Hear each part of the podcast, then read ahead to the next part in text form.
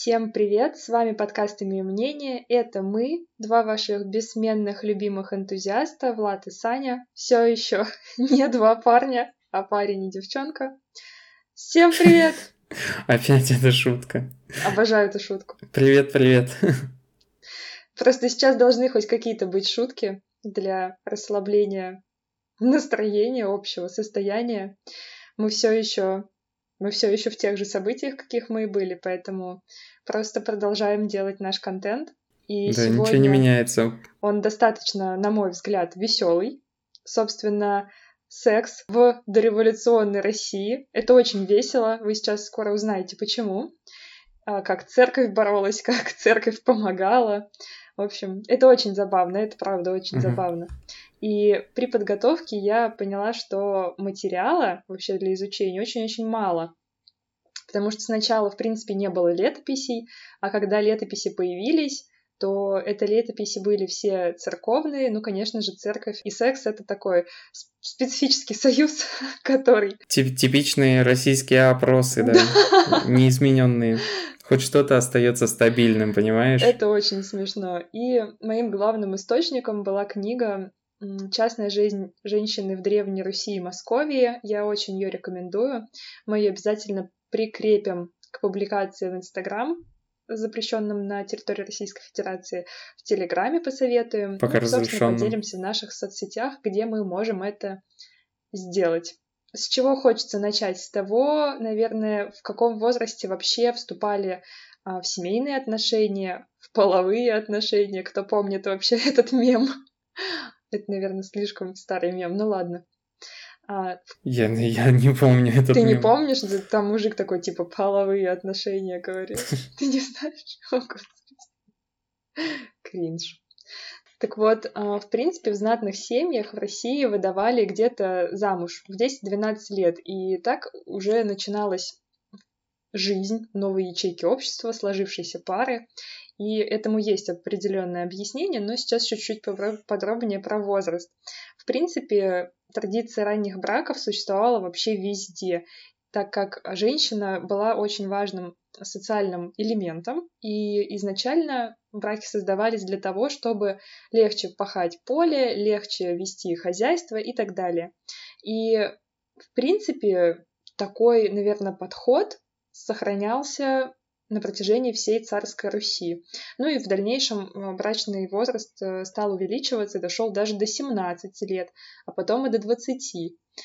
Такой, ну не знаю, мне кажется, это очень странно и забавно. Ну, вообще, Екатерина II сначала издала указ, по которому венчать мужчин моложе 15 запрещалось, а женщин моложе 13. А потом Петр I вообще довел этот возраст до... мужчин до 20 лет и для женщин до 17.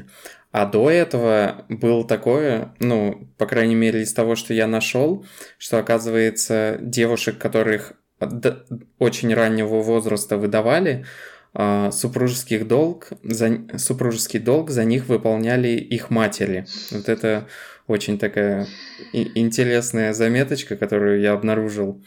Не знаю, насколько ей можно доверять, но, я тоже видимо, не знаю. Раз мне кажется, так это написали, очень значит, так было. Я не знаю, не проверяла эту информацию, но это лол, конечно, это мега лол ситуация. И да, Екатерина и Петр — это вообще, не знаю, по моему мнению, одни из лучших правителей Руси, России, вообще респект им, молодцы, хорошие нововведения. Крестьяне и нижние слои вообще населения нередко обращались именно к церкви за разрешением выдать дочку замуж в каком-то вообще супер раннем возрасте. И, опять же, главный мотив этого — это необходимость иметь в доме работницу или хозяйку. И для получения разрешения на брак девушка проходила медицинское освидетельствование на физическую зрелость. И очень часто испытаний не выдерживала. То есть экспертами были не врачи, очень часто, а сами священники принимали решение, насколько девушка зрелая. Так вот откуда все эти шутки про священников пошли. Ну, вообще, еще оттуда. Кстати, вообще-то не только оттуда, а больше из католической церкви. Вообще, мне очень интересна эта тема. Кстати, я сделала бы вообще выпуск на тему католической церкви, но боюсь, что за мной придет эта мафия. Ты, кстати, знаешь, что недавно... Мне кажется, это Папа Римский... не самая страшная мафия, которая есть в России. Ну, в России, мне кажется, их вообще нет. Ты знаешь, что недавно Папа Римский извинялся вообще перед коренными народами Америки? Да. Вот можем рассказать, почему... Ты мне это рассказывала. Да, точно, я помню, кому-то рассказывал. Можем, кстати, рассказать, почему он извинялся. Там отдельно вообще жесть, контент, история. Ну, расскажи. Ну, сейчас прям это не в тему. Ну, да. Значит, идем дальше. Церковь, помимо того, чтобы давать разрешение вообще на вступление в брак, на вступление в какие-то отношения и так далее, очень церковь сама себе отчасти где-то противоречила. Они и давали разрешение на, не знаю, сказать, половые отношения, и в то же время они боролись яростно с блудом и с разного характера такими перверсиями, которые были на Руси. В принципе, все сексуальные отношения вне брака очень строго наказывались. Наказывались они тем, что могли наложить на тебя епитимию, могли отлучить от церкви или там разного рода делать преклонения. И законным считался брак, освященный только церковью. То есть нельзя было просто, да, пойти в мэрию условно и расписаться, поставить, да, какие-то, принять соглашения. Так надо было еще обязательно получить разрешение от духовенства. А блуд, бордели, проститутки были очень мало распространены в Древней Руси. На удивление, по сравнению, в принципе, с остальными странами, как я поняла. Ну, по крайней мере, это находилось за гранью закона и никак не поощрялось. И вообще отношение к сексу, вот с приходом как раз-таки христианства, оно очень затабуировалось и очень подверглось такому негативному отношению, потому что считалось церковью, что секс возможен только для того, чтобы продолжать род, и это не должно еще совпадать со всякими праздниками, с понедельниками, средами, пятницами, и вообще так получалось, что для того, чтобы заняться сексом, оставалось только 50-60 дней в году, и с тем еще учетом, что нельзя это было делать в разных позах, то есть это только одна поза, то есть тебя только миссионерская. Это смущает. Поцелуи тоже рекомендовалось исключить. И вообще вот такое вот отношение, оно только с церковью как раз-таки пришло. То, что происходило до этого, то есть до 988 года, ну, я думаю, как раз-таки потому, что не сохранилось практически никаких записей, можно об этом судить только исходя из того, что запрещалось, как мне кажется. И запрещалось настолько все много, что я даже представляю, что там было до того, как приняли христианство. Наверное, там было очень весело. Возможно, но мы этого не будем сейчас на 100% утверждать. Но, знаешь, помимо всех запретов, в принципе, не распространена была проституция и бордели еще в связи с тем, что, опять же, как я уже говорила, как только женщина достигала половой зрелости, ее тут же выдавали замуж, и, в принципе, достаточно жестко регламентировали жизнь женщин, потому что женщина должна быть здоровая, обязательно. Это очень важный член социума. А в знатных семьях уже выдавали девочек намного более старшем возрасте, потому что не было, да, нужды содержать хозяйство, как-то вести его и так далее, потому что для этого были рабы, и, в принципе, этим все сказано. И тут приходит, опять же, вместе с приходом церкви важный такой момент — это отношение к девственности. Как раз-таки 16-17 века, в принципе, девственность не была такой необходимостью, и целомудрие было принципиально важным только для заключения брака, ну, в каком-то прям очень высшем сословии, духовном сословии, царском сословии. А для всех, кто к нему не относился, это не было каким-то важным пунктом. Вот в 17 и 18 веках уже отношения начинают меняться, и появляется тот самый ритуал, когда гостям после брачной ночи показывают окровавленную ночную рубашку невесты, и все проверяют, была ли она девственницей до брака. Какая жесть. Вместе с проверками этими, были также и измены. И в основном, опять же, измены были в более высших сословиях, где люди не были удручены и обременены какими-то такими мирскими проблемами по поводу вскормки скота, посева, сбора урожая, вот такими, да, какими-то простыми вещами. Ну, было больше, да, свободного времени. Тем, которым нечем было заняться, да? Да, вот я к этому как раз-таки и клоню. Ага. А люди из простых сословий, им не до того было. Я, наверное, не соглашусь с тобой, просто потому что в основном как раз-таки такие люди и писали заметки, писали вот эти вот летописи о своей жизни, а те, которые в полях, ну, мне кажется, там могло быть все что угодно, и судить об этом я бы так не стал. Ну да, конечно, мы не историки, но в принципе вот тех источники, которые я использовала, там говорилось, что измены были, но они преимущественно были именно среди высшего сословия. А сама церковь очень сильно пеклась от целомудрия, и тому было несколько причин. Во-первых, это, конечно же, связано с отсутствием нормальной медицины, и любые эти заболевания, передающиеся половым путем, могли привести просто к эпидемии, просто вот к катастрофе, которая выкосила бы несколько десятков человек. Во-вторых, обществу не нужны были, конечно же, лишние дети. А аборты и намеренные выкидыши считались детоубийством. И за это как раз-таки накладывали епитимию.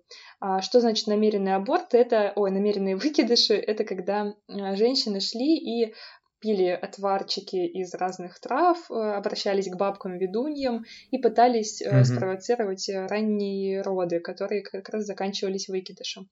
И на это в том числе накладывались наказания. Это отлучение от церкви, преклонение и как на того, кто принимает отвар от зачатия, от беременности, также и на тех, кто эти отвары, собственно, варит. Ну и, конечно же, контрацепции никакой не было, ни презервативов, ничего, кроме вот этих вот отваров от зачатия, которые можно было у бабки-ведуньи как-то тайком выпросить, выстрадать и как-то себя попытаться защитить. А также, как ты уже сказал, были недопустимыми разные позы в сексе, особенно если женщина была сверху. Очень греховно считалось заниматься сексом больше одного раза за ночь. Конечно же, анонизм — это сразу нет. Накладывалась епитимия на мужчин. На женщин тоже, но меньше, в меньшем количестве. И, в принципе, вот 17 век — это, наверное, самый такой пуританский в истории Руси. Даже распущенные волосы у женщин — это уже стыдилось, и это уже наказывалось. Не хотела бы я, конечно, жить в это время, потому что меня бы там сожгли наверняка с моей любовью к открытой одежде. К распущенным волосам? К распущенному поведению. И к одежде? Да. Ну, не знаю, мне кажется, да, тяжело там было. Но они не знали другой жизни. И как раз-таки узнали они ее, когда плюс-минус в то время начали проникать зарубежные повести, рассказы, романы в книгах, где были описаны разные прелюбодеяния. Мне прям так нравятся эти слова все. И такая вот первая революция среди людей состоялась именно в ходе правления Петра I, потому что как раз-таки, вот я говорю, что респектую больше всех, наверное, ему среди наших правителей. Сам он отличался супер бурной вообще половой жизнью. У него были женщины, жены, у него были любовницы. И вот такую вот свободу поведения он принял от своих иностранных друзей. И, ну, потому что для них проститутки были обычным делом. Вот то, о чем я сказала в начале, что если на Руси не было борделей, то для других стран бордели и проституция — это, считаю, ну, как бы древнейшая профессия, есть такая шутка, но в России нет. Так вот, как раз-таки Петр стал, как мы знаем, да, из уроков истории, он очень привлекал к нам иностранцев, он привлекал их как учителей французов, привлекал их для бизнеса, вообще судостроительства и так далее. И они все приезжали в Россию, а за ними ехали там их слуги, за ними ехали их какие-то повара, семьи и проститутки тоже ехали за ними. И тут начинается самое, как, на мой взгляд, интересное и веселое вообще во всей этой истории. Петр составляет наказ, в котором говорит, что надо беречь накрепко, чтобы в городе, на посаде и в уезде, это цитата, и в деревнях разбоев, грабежу, убийств, и корчем, и блядней, и табаку ни у кого не было, так как все эти услуги можно получить за деньги. Расшифровываю. Петр составляет наказ, чтобы не было в городе ни в коем случае... Закон. Да, закон составляет, чтобы в городе не было ни у кого ни табаку, ни проституток, ни в коем случае, чтобы никто не грабил, потому что все это можно получить за деньги. То есть как бы делает такую... создает нишу, в которую сейчас будут потихонечку люди входить и создавать... Но это такое зарождение капитализма, да? Да, капитализм, который потом все разрушит. Но создает нишу, в которой сейчас будут все предприниматели создавать там свой небольшой бизнес. И, в принципе, сам Петр запрещает проституцию при полках, при армии, и отказывает в бесплатном лечении от всех болезней венерических солдатам. И военный устав в 1716 году требует пресекать вообще наличие проституток при солдатских полках.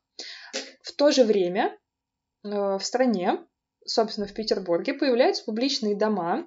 Вот я как и говорю, что ниша создана, всем все понятно, что за это нужно обязательно получать деньги, и люди начинают реализовывать, как бы бизнес-идея есть, осталось реализовать. Количество публичных домов все яростно пытаются сокращать, конечно же, но они просто растут как, не знаю, как грибы в нашем дождливом Петербурге. И, в принципе, Петр начинает действовать другим методом.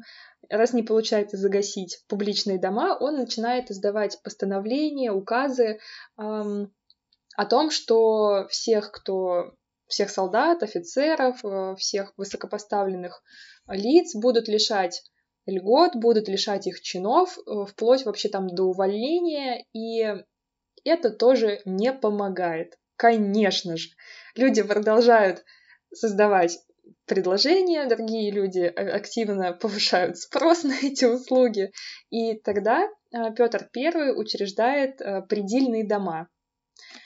Это такие своего рода заведения, куда заключают проституток с обязательной трудовой повинностью. Они там придут пряжу для текстильных производств. И в Питере есть такая классная достопримечательность, называется это Калинкинский предельный дом, он сохранился по сей день. Здесь голландские мастера, иностранцы те самые, которые завезли нам из прогнившего Запада, шутка, проституток, они начинают учить проституток делать легкую ткань, они начинают учить проституток ткать. И Питер становится столицей проституции. Но не столицей ткачих, да? Нет. Странно, да? Как так вышло? Казалось бы, хотели одного, а получается совсем другое. Да. Ух, Запад. Нет, ну я все равно говорю, опять же, что Петр I вообще, респект ему, он столько всего привнес в Россию, но, понимаешь, наверное, хорошее без плохого невозможно, и за всеми мастерами, которые приезжали и создавали что-то новое в нашей стране, приезжали их весь обоз. А почему ты говоришь, что это что-то плохое? Мне кажется, это очень крутая достопримечательность и очень круто, что... Ну да. Ну, мне кажется, это весьма круто. Нет. Я вообще... если ты говоришь про мое отношение, мне очень жаль, что у нас проституция находится за гранью закона, потому что тем самым они никак не защищены. Во-первых, они не защищены их клиенты. То есть, мне кажется, государство должно все-таки не запрещать это, а легализовывать. Кстати, знаешь, сейчас я расскажу дальше, какой один из наших правителей буквально легализовал проституцию. Я в корне не согласна с твоим высказыванием. Погугли, пока я рассказываю страны, есть ли вообще, в которых легализована проституция. Но после Петра на престол всходит Екатерина, и она принимает решение, что надо заняться вот этой проблемой, потому что Питер стал на самом деле столицей проституции, и на всех девушек, которые задействованы в секс-работе, вот этого Калинкинского дома уже не хватает. И Екатерина принимает такое решение, что их надо начинать посылать на все фабрики вообще, которые есть в Питере, чтобы люди работали, приносили, да, пользу государству, пользу городу. Но хозяева фабрик и предприятий очень сильно боятся брать к себе этих женщин, боятся, что они перезаражают сейчас всех рабочих тут нафиг, создадут эпидемию половых заболеваний и возвращают обратно проституток в полицию. И какое-то время идет вот такая вот циркуляция просто туда-сюда девушек. Их пинают, как у нас тоже, опять же, да, это принято, футболят от одной инстанции к другой. И в конце концов императрица что делает, чтобы с этим бороться? Она всех обязывает промышленников брать на работу проституток, которых к ним присылают. Как, опять же, это бывает в нашей прекрасной стране, даже если вас обязали что-то делать, это не помогает, и поэтому приходится предпринимать другие меры. Ты погуглил? Да. Проституция разрешена в Канаде, в Таиланде, в Японии, в Германии, в Австралии, в 13 из 31 штатов Мексики, в США, в 10 штатах. Она также разрешена с некоторыми оговорками, она еще разрешена в Бельгии, в Нидерландах, в Германии, в Австрии, в Швейцарии, в Греции, в Турции, в Венгрии, в Латвии. Вот. Там есть оговорки, касающиеся именно борделей или... То есть где-то легальна проституция, но бордели нелегальны, или они регулируются государством, или... Проституция легальна, но только клиенты подлежат уголовному преследованию, а не проститутки. Так что достаточно много стран, которые это контролируют и которые это у себя разрешают. В нашей стране это пока что все еще запрещено. Так вот, меры, которые пришлось принять Екатерине, она... издала Устав благочиния, по которому проституция наказывалась полугодичным заключением в смирительном доме. Это уже не предельный дом, это именно что-то вроде тюрьмы настоящей. То есть власть не пыталась изолировать или отправить в ссылку именно сутенеров, а как раз-таки сутенеров просто периодически заставляли платить штрафы, то есть работать на государство, пополнять казну. И что еще сделала Екатерина? Она обязала всех секс-работниц проходить медосмотры. И после нее на престол всходит Николай I, при котором проституция становится практически легализована. То есть как это вообще работает? Она все еще запрещена законом, но тем не менее при армии в обозе всегда путешествуют проститутки. Николай I был военным, и он прекрасно понимал, что рациональная сторона вопроса заключается в том, чтобы солдаты ни в коем случае не сходили с ума в долгих походах, каких-то захватах территорий новых, и ни в коем случае не насиловали женское население на вот этих территориях захватываемых. Какой умный мужик. Сам император тоже после рождения 7-го ребенка он уже не мог иметь близость сексуальную со своей женой, и у него начали появляться фаворитки. Так вот, проституция все еще запрещена, но благодаря тому, что при армии всегда в обозе есть проститутки, ей занимаются официально.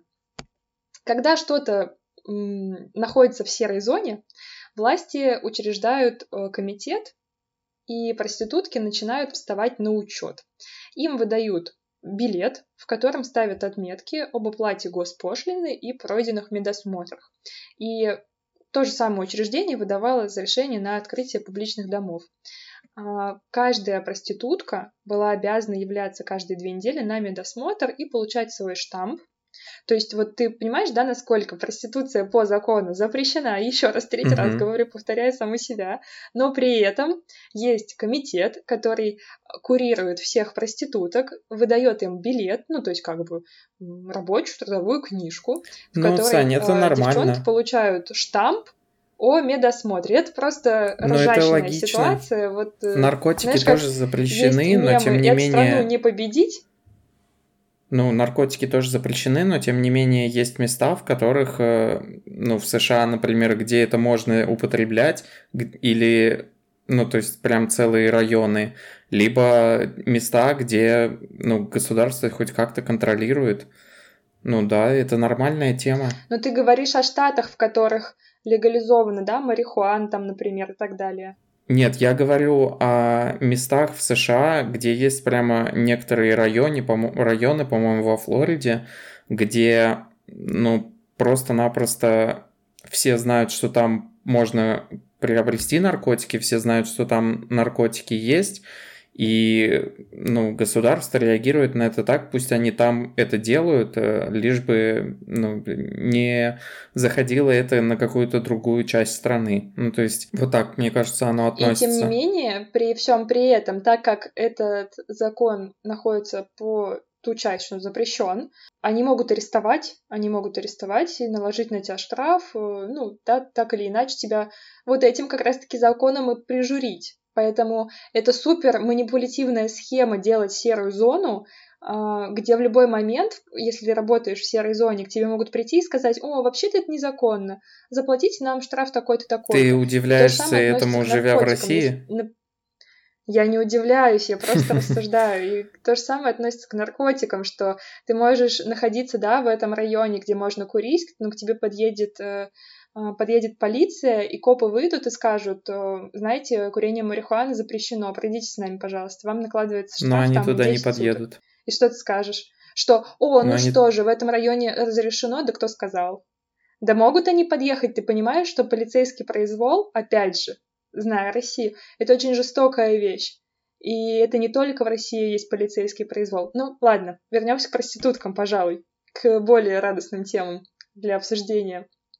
А в Москве появляется квартал красных фонарей, и расположен он прямо в центре, он расположен на месте Цветного бульвара, то есть самый центральный центр, насколько это вообще возможно. Все подъезды публичных домов, выходившие на улицу, освещались обязательно красным фонарем, а во дворах этих публичных домов, то есть, ну, если зайти, да, за арку, были самые просто вот нищайшие притоны, куда приходили просто самые низшие слои общества, как приобретать услуги, так эти услуги и продавать. И, в принципе, жизнь проституток была достаточно тяжелая. Какие были вообще правила для того, чтобы содержать бордель? Во-первых, проститутки должны были быть ни в коем случае не моложе 16 лет. Право содержать бордель выдавалось благонадежным женщинам. Мне нравится благонадежным очень это прилагательное. Полиции им должно было быть от 30 до 60 лет. Но был такой момент, что, несмотря на то, что должны были содержать бордель именно женщины, иногда, тоже как всегда, как мы часто с этим сталкиваемся, права выдавались женщинам на их имя, но хозяйничали там их мужья. Ну, такая легкая, самая простая схема, которая проходит в первом классе. Также было очень важное правило, то, что кровати должны были отгорожены быть ширмами, в идеале стенами, конечно же, и, собственно, в дорогих борделях так и было. Между кроватями, то есть это были прямо комнаты, куда проститутки приводили своих гостей, но в квартале красных фонарей, где были самые просто нишайшие притоны, там кровати стояли буквально кровать к кровати, и да, то, что вы подумали. То есть, ну это достаточно жестко. И еще при подготовке к выпуску я просто, прошерстила интернет, потому что не хотелось, да, брать с каких-то первых ссылок всю информацию, и почитала краткое содержание одного исследования. Я не помню автора, но исследование само называется «Быт проституток Казани». И там, значит, надо было, как обычно, да, там зарегистрироваться, скачать, но я прочитала коротенько, и мне понравился очень такой факт, что в Казани у проституток в окнах, во-первых, нельзя было у борделя, чтобы были расшторены, всегда окна должны быть зашторены наглухо, и ни в коем случае не должен висеть портрет царя в борделях, ни в коем случае. Так вот, в Казани у проституток, чтобы давать какой-то подавать сигнал потенциальным клиентам, девчонки сажали фигурку собачки, и если собачка посажена лицом к окну, то место свободно. А если хвостиком, то у проститутки сейчас клиент, она не может принять нового клиента. Неплохо. И вот таким образом, да, окно плотно зашторено, но стоит фигурка. Можно было понять, как бы, доступна сейчас девушка или недоступна. Крутяк. Ну и, конечно, отдельный вообще мегалол — это то, что нельзя было вешать портреты царей ни в коем случае, кстати, и высокопоставленных чинов у себя. Я это не понимаю, потому что, ну, по-моему, классная реклама царей. Ты думаешь, не будут этому рады? Им же нужно как-то своих... Чтобы за них голосовали, ладно, чтобы их любили, вывешивать портреты. Ну, я не знаю, опять же, именно отношение к проституткам, как к социальному звену, было, как и в современном мире, достаточно пренебрежительное. То есть, согласись, что это неуважаемая профессия в обществе, особенно в старшем поколении. Тут это ты не можешь отрицать. Но мне сложно судить, но, скорее всего, да, люди не воспринимают проституток как полноценных членов общества. Но я считаю, что это неправильно. Как и порноактрис. Да. Да, я поняла. Но сейчас, мне кажется, меняется к этому отношение. Профессию... Может, у меня просто меняется. Честно, я не знаю. Мое отношение достаточно категоричное. То есть я не представляю, как можно именно от хорошей жизни выбрать профессию себе проституция, да? Ну, зайди на OnlyFans, посмотри. Которая закончила там в школу, получила... Это разные вещи. Это разные вещи, пойми ты. На OnlyFans тебе не нужно физический контакт иметь с каким-либо своим воздыхателем, который тебе присылает деньги. То есть это может, да, какая-то виртуальная проституция, но это никак тебя физически не касается. Ну, я имею в виду тех девушек, которые я тебе говорю, как женщина, просто вот... в эскорт идут.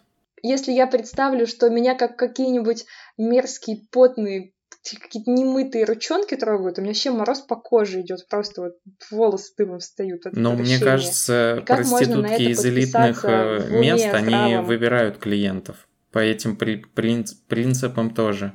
Да, но опять же, в элитные места что, всех берут, что ли? То есть мы, если говорим вообще о всей проституции и о самой какой-то нижайшей, когда просто человек вынужден стоять и торговать с собой для того, чтобы какие-нибудь 20 баксов получить на еду и на наркотики, на какие-нибудь соли, на что угодно. Это я просто опять же, по стопам скандала с папой Римским, немножко в той теме, в нее въехала.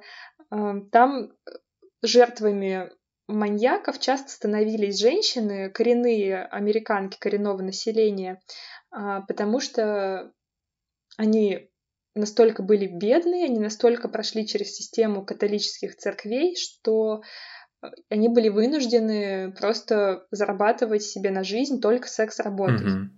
И это не от хорошей жизни люди делали выбор. Вот я но, тем не менее, это какой-никакой социальный лифт. И куда же он, если только вниз, знаешь ли? Ну, слушай, а что им еще делать? Ну, вот они нашли себе дело, возможно, даже любимое. Но это проблема не людей, это проблема государства, что они не могут правильно социализировать все свои слои общества, чтобы, понятно, наоборот, вкладывать, да, например, в коренных американцев, потому что они же потом, ну, не говорим сейчас про Россию, говорим про Америку, загнивающую, шутка, они же потом с них соберут больше налогов за счет того, что они в них вложат, получат из них классных, более профессиональных людей, и потом будут собирать с них большие налоги за их работу. То есть тут проблема именно в государстве. Я просто, да, пытаюсь донести, наверное, мысль, которая у меня возникла по окончанию подготовки, что В чем проблема, да, Руси, когда появились проститутки? Опять же, в том, что притеснялись активно девушки, и сутенеры нет, наоборот, сутенеров просто брали штрафы и пополняли казну. Все попытки как-то социализировать, там, отправить в предельный дом или послать работать на фабрику, они как-то все, успеха не получали, и на этом все заканчивалось. То есть по итогу опять государство выбрало получать доход с этой серой зоны. Не легализовывать, не запрещать кардинально, а просто вот серая зона, с которой мы стрижем. И точно так же по ту сторону океана проблема государства в том, что они не финансируют, они не социализируют полностью какие-то более низкие слои населения, хотя это очень важно. И это, опять же, да, в какой-то идеальной картине мира позволяет создать более, образованных людей, с которых государство может получать налоги. На самом деле государство, как большой бизнес, мне кажется, может взять в руки эту категорию людей, я имею в виду проституцию и их клиентов, и нормально получать с этого деньги. Я не вижу ничего в этом плохого, но, видимо, просто именно, да, отношение такое плохое, что никто пока не хочет требовать этого от государства. И, у нас, долго будет, мне кажется, такое, что плохое отношение даже к сексу. В том плане, что когда мы с тобой говорили о сексе в нашем подкасте, мы понимаем, что очень много людей закрытых, и многие, даже не могут поговорить об этом, а просто не знают ничего про секс, не могут про это говорить, не знают про то, что их желания могут быть нормально восприняты партнером и так далее. И все это с нашим веком интернета, мне кажется, будет развиваться, и будет такое, что все больше и больше государств это у себя контролирует. Точно так же, как ты можешь купить кексик с коноплей в Амстердаме, скоро будут секс-туризмом заниматься во многие другие страны, кроме Таиланда и еще там какие есть парочки стран. Сейчас же тоже этим занимаются. Сложно сказать, но, в принципе, не знаю, мое отношение к проституции более такое категоричное. Мне, хотелось бы, наверное, чтобы женщины не выбирали эту профессию от плохой жизни, но чаще всего ее выбирают именно от того, что находится на обочине социальной. И другого выхода, как заработать деньги, прокормить своих детей, вообще, whatever, нету просто. То есть от хорошей жизни проституцию никто не выбирает. И это проблема государства и социума, я считаю. Наверное, там... Как была, так и осталась. Исходя из этого, еще тоже проблемы существуют с тем, что такая услуга, как проституция, не очень сильно развита, не очень конкурентоспособна. И, возможно, там тоже есть где развиваться. Может, в будущем это получит свое развитие, и будут какие-то курсы по проституции, не знаю, где будут что-то им рассказывать. Какой-то ужас ты говоришь, я вообще, мне просто, что? Вообще, что ты несешь вообще? Решил просто... Жесть вообще, что факт? Просто капец, нет, что вообще? Как ты можешь просто, человеческое тело ставить как расходный материал? Причем это не только женщин касается, потому что проституцией занимаются и мужчины тоже. Так вот именно. Это всегда такое... Но это личный выбор каждого, что им делать со своим телом. Почему ты им запрещаешь это делать? Иногда это от безвыходности происходит. Так ты говоришь... Не иногда, а чаще всего. То есть я об этом не говорю, о безвыходности. Я говорю о... У меня просто нету сейчас даже статистических данных каких-то, чтобы тебе показать, что люди никогда бы не выбрали проституцию своей деятельностью. Просто поэтому я мне не на буду самом деле немножко говорить. Не нравится, что ты так это пренебрежительно к ним относишься и как... Я почему вообще вот это все рассказываю? Потому что я, наверное, пытаюсь высмеять твое вот это вот пренебрежительное отношение к проституткам, как к людям такого низшего сословия. И, точно так же... Ни в коем случае, вообще никакого пренебрежительного отношения. Я, наоборот, говорю, что мне бы хотелось помочь всем этим людям, потому что мне сама профессия кажется очень страшной, и... такой, ну, страшный, хорошо. Вот, ну, я вот хочу просто привести пример с уборщицами, которые, ну, вот есть типичная плохая такая самая низшая профессия, в которую все идут, это уборщицы. Но, тем не менее, есть же клининг, есть профессиональные службы, где уже нет такого отношения, и это реальные профессионалы, которые обучились тому, чтобы качественно выполнять свою работу, и ничего плохого в этом нет. Нет, во-первых, уборщица – это очень достойная профессия. Я сама работала уборщицей в лаборатории долгое время, поэтому категорически нет. И в аптеке я уборщицей работала в своей, где и фармацевтом тоже. Вот. А многие девушки просто любят заниматься сексом. Это неплохая профессия, это уборщица. И неплохая профессия вообще эскортница. И проститутка тоже. Но выбор человека идет, когда от безвыходности, это всегда очень печально. Так об этом никто и не говорит. Занимаются люди от безвыходности в 90% случаев, это... как мне кажется. Но у меня нет статистических данных, поэтому я не буду на этом настаивать. Вот. Ну, не будет человек, который это ненавидит всей душой и сердцем, заниматься проституцией. Есть более другие какие-то способы, которые более прибыльные. И тоже ну, находится не факт, что в рамках закона. Потому что их не берут на другую работу. Ты пойми, нельзя просто прийти и сказать, я хочу у вас работать. И иногда люди оказываются на такой социальной обочине, на такой обочине жизни, что у них нет никакого другого выбора, кроме как секс-работа или какое-нибудь драгдилерство вообще, что угодно. В общем, друзья, напишите, что вы думаете об этом, пока мы не начали сильно спорить. Напишите, что вы думаете об этом. Обязательно поставьте лайк, подпишитесь на нас, напишите в комментариях в Телеграме нам что-нибудь. И до новых встреч. Всем пока-пока. Пока-пока.